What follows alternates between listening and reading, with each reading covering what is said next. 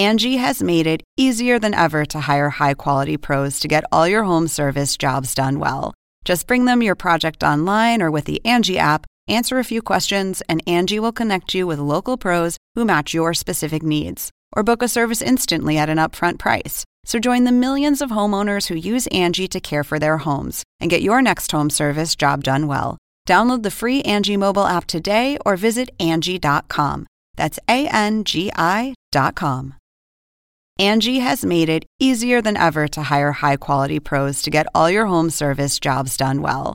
Just bring them your project online or with the Angie app, answer a few questions, and Angie will connect you with local pros who match your specific needs. Or book a service instantly at an upfront price. So join the millions of homeowners who use Angie to care for their homes and get your next home service job done well. Download the free Angie mobile app today or visit Angie.com. That's A N G I.com.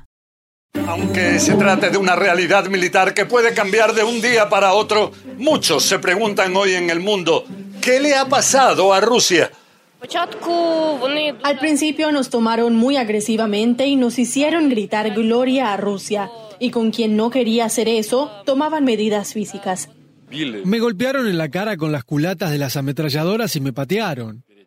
Mis dientes delanteros también están dañados. Antes de esta guerra se creía que la victoria de este país iba a ser fulgurante. El potentísimo ejército ruso no iba a tener grandes problemas frente al mucho más débil ejército ucraniano. Había en los servicios de inteligencia occidentales quienes aseguraban que en el plazo de 48 máximo 72 horas el ejército ruso podría hacerse con el control de la capital ucraniana, Kiev. Pero vemos que ya han pasado más de cinco semanas y nada de eso ocurre. Al contrario, lo que estamos viendo en los últimos días son retiradas del ejército ruso precisamente de la zona, de la capital de Kiev. Esto aseguran en el Ministerio de Defensa en Moscú que se trata de una reorganización, de un reposicionamiento de las fuerzas rusas que ya estaba planeado con anterioridad. Pero lo que dicen en Kiev, en el ejército ucraniano, es que son derrotas del ejército ruso. ¿Quién es el lado que tiene la razón? Vamos a intentar analizarlo en este nuevo podcast de CNN, Desafíos Globales. Primero destacar que estamos hablando de una superpotencia nuclear en el mundo. Estamos hablando de un país que cuenta con las tecnologías más avanzadas, inclusive la de misiles hipersónicos, que ni siquiera todavía cuenta con ellos Estados Unidos una potencia militar que antes de esta guerra había quienes decían que si se lo propusiera, que no se pensaba real, pero si existiera esa posibilidad, podría llegar a ocupar toda Europa en unos días. También eh, se recuerda cómo en Moscú siempre han destacado en su propaganda que fue realmente el ejército ruso, según dicen, ellos, el que logró, el que tuvo el papel clave en la derrota del potente régimen del mal nazi durante la Segunda Guerra Mundial. Entonces, eh, ¿qué es lo que se asegura en el Ministerio de Defensa en Moscú?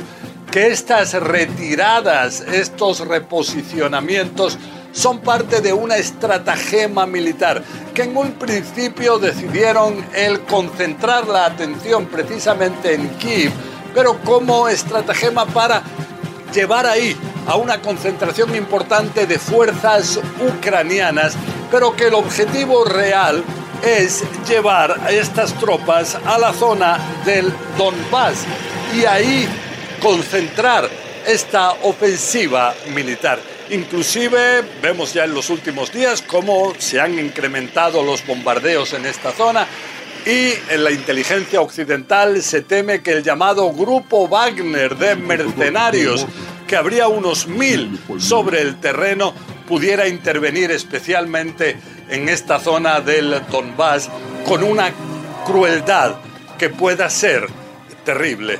Y esto preocupa muchísimo.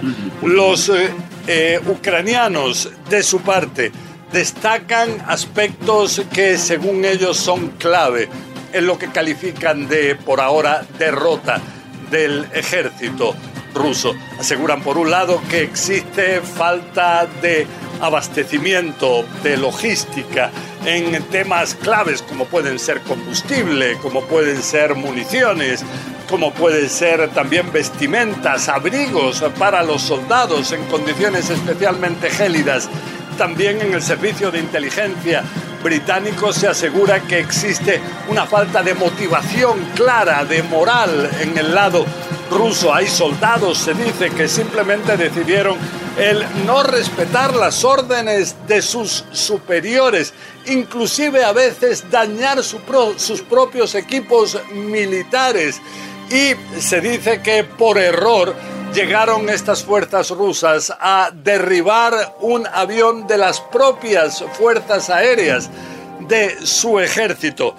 También vemos cómo los misiles antitanque Javelin que cuenta el ejército ucraniano, que fue suplido por países de la OTAN, parecen ser efectivos, muy efectivos sobre el terreno. También los misiles antiaéreos Stinger parecen lograr derribar aviones, derribar helicópteros.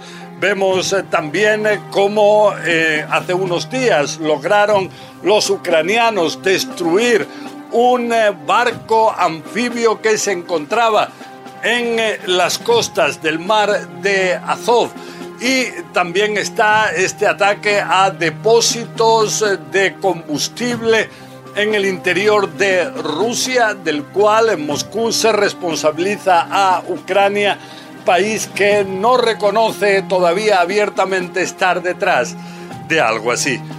Pero de toda esta realidad tan difícil, tan complicada, ¿qué es lo que sabe realmente Vladimir Putin?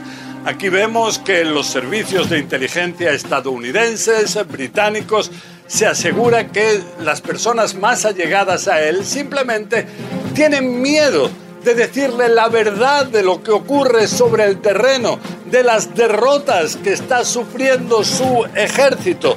Entonces esto llevó a que inclusive Joe Biden, el presidente estadounidense, dijera la posibilidad de que Putin, indignado, pudiera haber llevado a ya la detención de algunas de estas personas o a sus arrestos domiciliarios. En cualquier caso, se destaca que alguien experto en lo que son guerras psicológicas, como siempre se le ha considerado a Vladimir Putin, hoy en día es víctima de estos métodos que él aprendió sobre todo cuando era agente destacado dentro de la KGB soviética. Pero se trata de guerras psicológicas que pueden llegar a ser muy peligrosas para el mundo en general, ya que Vladimir Putin se teme que nunca quiera parecer como perdedor, sino que quiera a toda costa vencer en una situación como la actual y cuenta con armas no convencionales, nucleares, químicas, y esto puede llegar a ser especialmente peligroso. Bueno, en las próximas semanas seguiremos con más desafíos globales y ya vemos que en este caso se trata a nivel global de un verdadero desafío.